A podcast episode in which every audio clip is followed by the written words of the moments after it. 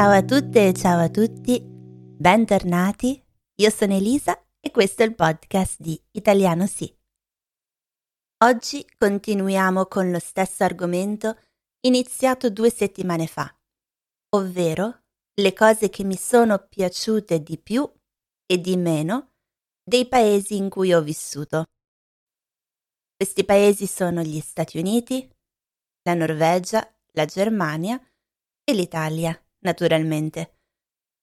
Nelle scorse due puntate vi ho già parlato degli Stati Uniti e oggi, come da titolo, vi parlo dell'Italia. È necessario fare qualche premessa. Mm, dunque, non è molto facile fare una lista di cose preferite e meno preferite del paese in cui abitiamo o da cui veniamo.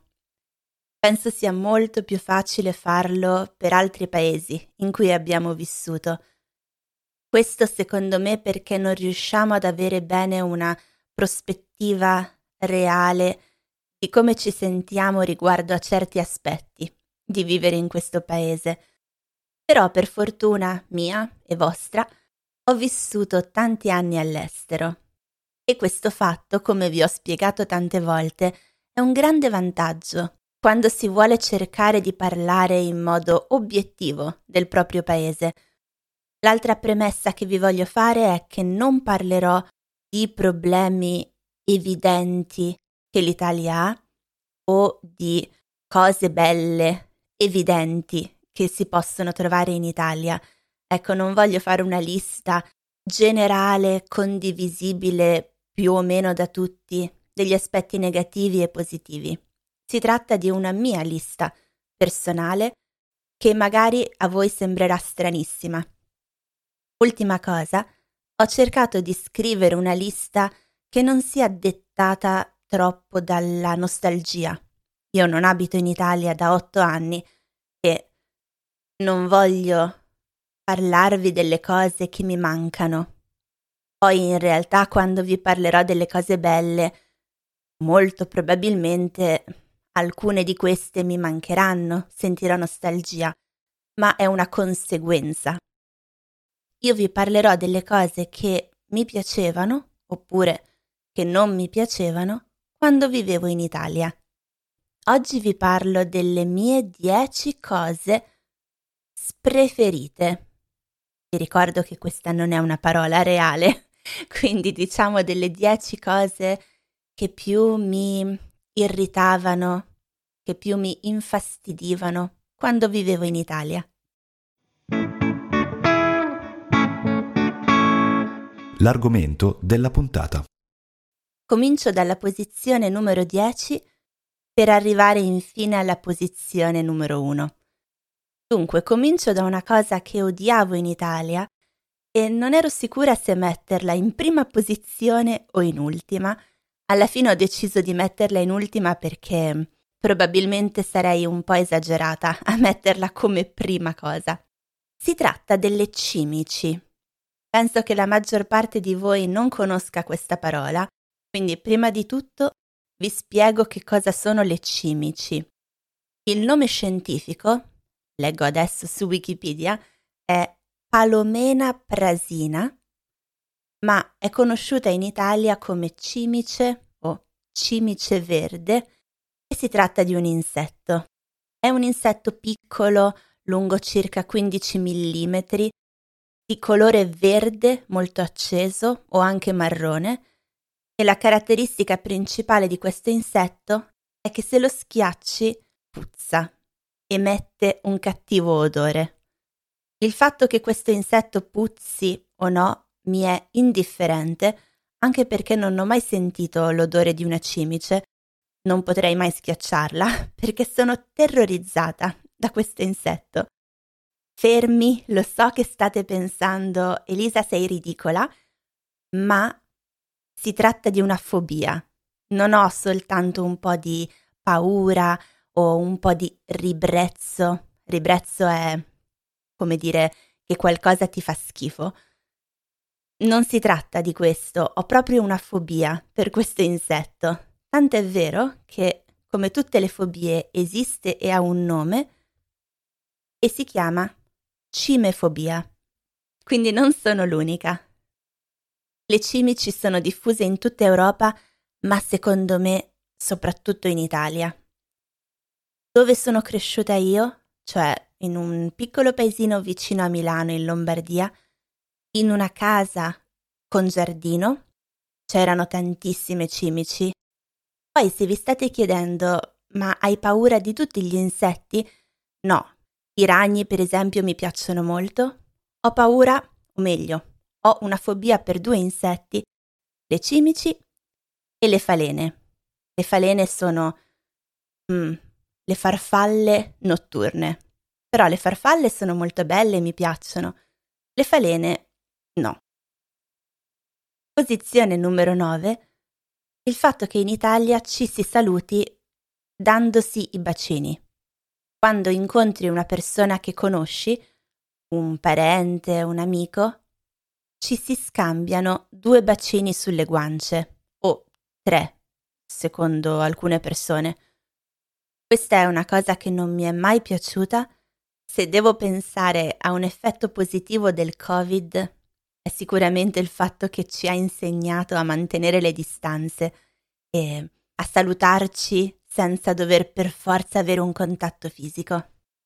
Anche i prossimi tre punti hanno più o meno a che fare con il fatto che mi piace mantenere la mia sfera personale, privata e non mi piace quando gli altri invadono questa sfera. Però li ho messi in tre posizioni diverse perché si tratta comunque di situazioni diverse. In ottava posizione ho messo i venditori insistenti ai mercati. Avete presente i mercati, quei luoghi dove ci sono tante bancarelle, dove vendono frutta, verdura, altri tipi di cibo, mm, ma anche vestiti, borse, gioielli, un po' di tutto. I mercati sono in teoria un posto dove mi piacerebbe andare. Possono essere sicuramente interessanti da esplorare, ma ho sempre avuto un grande problema con il fatto che spesso le persone che lavorano in queste bancarelle cercano di attirare la tua attenzione ti chiamano, ti chiedono di fermarti alla loro bancarella, ti dicono di provare un loro prodotto o insomma cercano di farti comprare le loro cose. Il fatto è che io se vengo chiamata, disturbata in questo modo, sicuramente non andrò a quella bancarella. In posizione numero 7 ho messo una cosa molto simile, cioè i venditori ambulanti insistenti. Questo mi è venuto in mente perché oggi durante una lezione online, parlando con una mia studentessa, mi ha raccontato che quest'estate è stata in vacanza a Barcellona e una cosa che non le è piaciuta quando era al mare in spiaggia è il fatto che ci fossero molti venditori ambulanti che cercavano di venderle prodotti in modo molto insistente. Ambulanti significa che non stanno fermi in un solo punto, che hanno una valigia e camminano vendendo i loro prodotti. Allora ho pensato che la stessa situazione c'è anche in Italia, sia nelle spiagge, ma anche nelle città molto grandi, dove capitano situazioni in cui questi venditori ambulanti ti seguono per la strada cercando di convincerti a comprare una delle loro cianfrusaglie. Mm, che bella parola. Cianfrusaglia significa oggetti che non hanno valore. Per esempio, questi venditori ambulanti vendono, uh, non so, occhiali da sole non di marca, oggetti inutili per fare rumore o per giocare, fazzoletti, braccialetti, insomma una serie di cose abbastanza inutili. Voglio precisare che non ho nulla contro queste persone, ma mi sento anche libera di dire che l'insistenza di queste persone a me dà molto fastidio, sempre per il fatto che invadono la tua sfera personale. Posizione numero 6, sempre sullo stesso tema, i parcheggiatori abusivi. Se non li avete mai visti o non ne avete mai sentito parlare, Vi spiego che cosa sono. Quando entri in un parcheggio con la macchina, prima ancora di avere la possibilità di cercare un posto libero, spesso saltano fuori queste persone che ti indicano un posto libero. Ti fanno segno con le mani, vieni, vieni, qui è libero, e cercano di farti parcheggiare lì. Il problema è che poi chiedono soldi, ma non sono autorizzati a farlo, non è il loro lavoro. Per questo motivo si chiamano parcheggiatori abusivi. Abusivi significa illegali. È un fenomeno credo diffuso un po' ovunque e di solito basta ignorarli, basta andare a parcheggiare in un altro posto, non dove ti dicono loro. Però mi ricordo che a Roma la situazione in alcuni parcheggi, soprattutto di sera, era veramente brutta. Perché se parcheggiavi e non davi soldi a questi parcheggiatori abusivi, molto spesso, tornando a prendere la macchina, trovavi un graffio, un segno sulla macchina. E questa è una cosa che mi ha sempre fatto arrabbiare tantissimo. La trovo un'ingiustizia enorme. E se fosse per me, preferirei mille volte avere tutta la macchina rovinata piuttosto che dare a queste persone anche solo un euro. Passiamo alla posizione numero 5. Una cosa che non mi piaceva quando vivevo in Italia era il fatto che la gente ti giudica molto per quello che indossi, per come ti comporti, per la musica che ascolti, per praticamente qualunque cosa. Gli italiani in generale giudicano, danno il loro giudizio, ti dicono se una cosa va bene oppure no, se approvano oppure no. Io invece sono molto per il vivi e lascia vivere live and let live. Secondo me, se non crei problemi agli altri, se non dai fastidio a nessuno, se ti comporti bene, allora puoi fare quello che vuoi. Quindi per me essere sempre giudicata per le mie scelte, il mio stile di vita, le cose che mi piacevano, era una cosa veramente irritante. In particolar modo penso che le persone giudichino molto le donne e il modo in cui si vestono. Questo è il motivo per cui voi stranieri quando andate in Italia spesso dite che le donne, ma anche gli uomini, sono sempre vestiti in modo, non dico elegante, però in modo curato, con attenzione.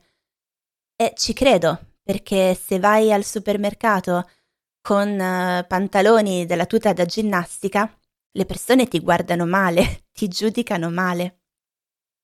Posizione numero 4.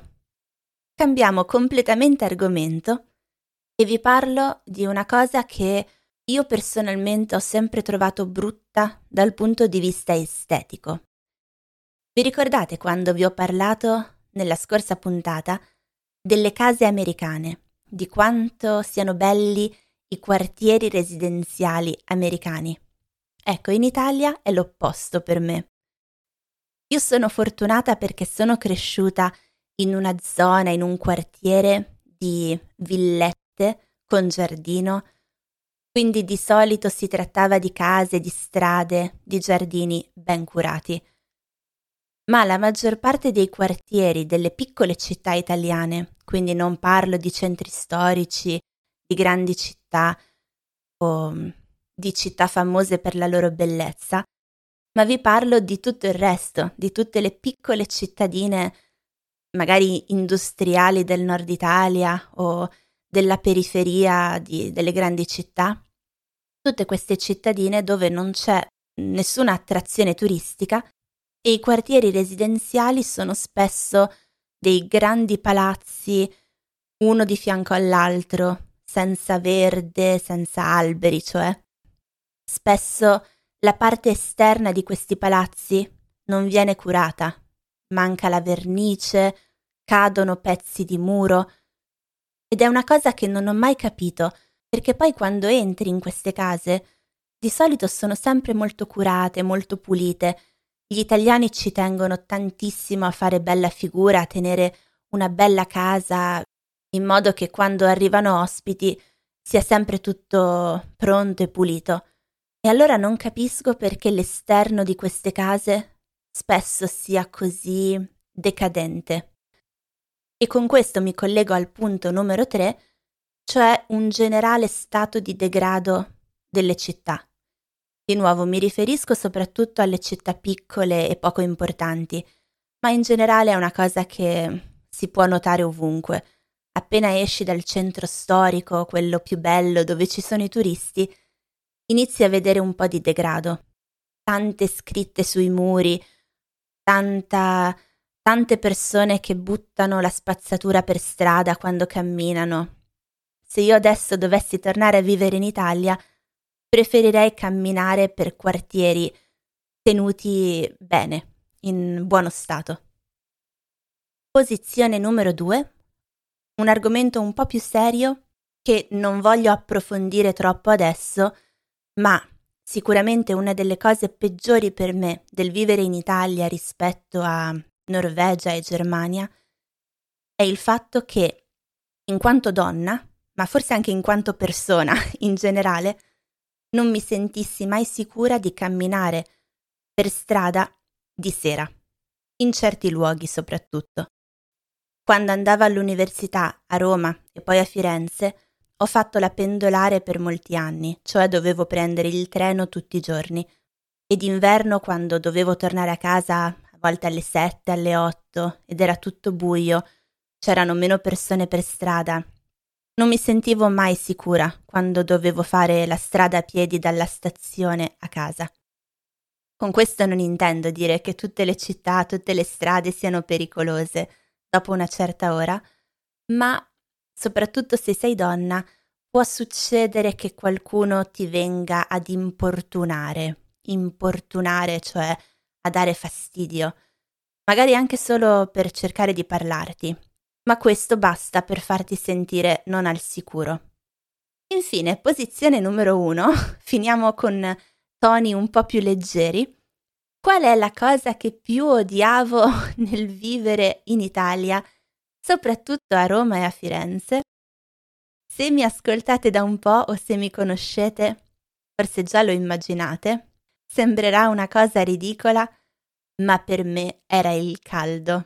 Considerate che il caldo a luglio e agosto a Firenze è stato il motivo principale che mi ha fatto pensare voglio andare a vivere in Norvegia. Perché vabbè, all'epoca pensavo che in Norvegia ci fosse sempre neve e freddo. Spoiler, non è così, ma sicuramente non c'è il caldo che si trova a Roma e Firenze.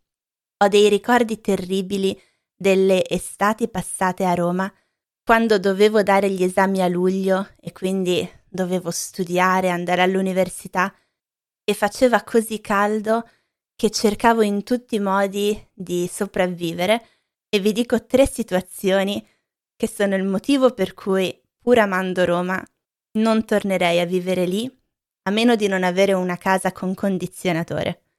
Quando ero studentessa in università a Roma, ho vissuto per un po' in un appartamento condiviso con altre ragazze e un'estate in particolare faceva così caldo che di sera portavo il materasso in balcone e dormivo sul materasso fuori in balcone.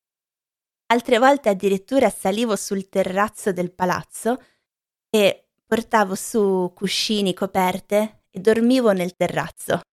E quando dovevo andare in università per dare gli esami, per non dover fare la strada a piedi alle 8-9 di mattina, quando già faceva caldissimo, che cosa facevo?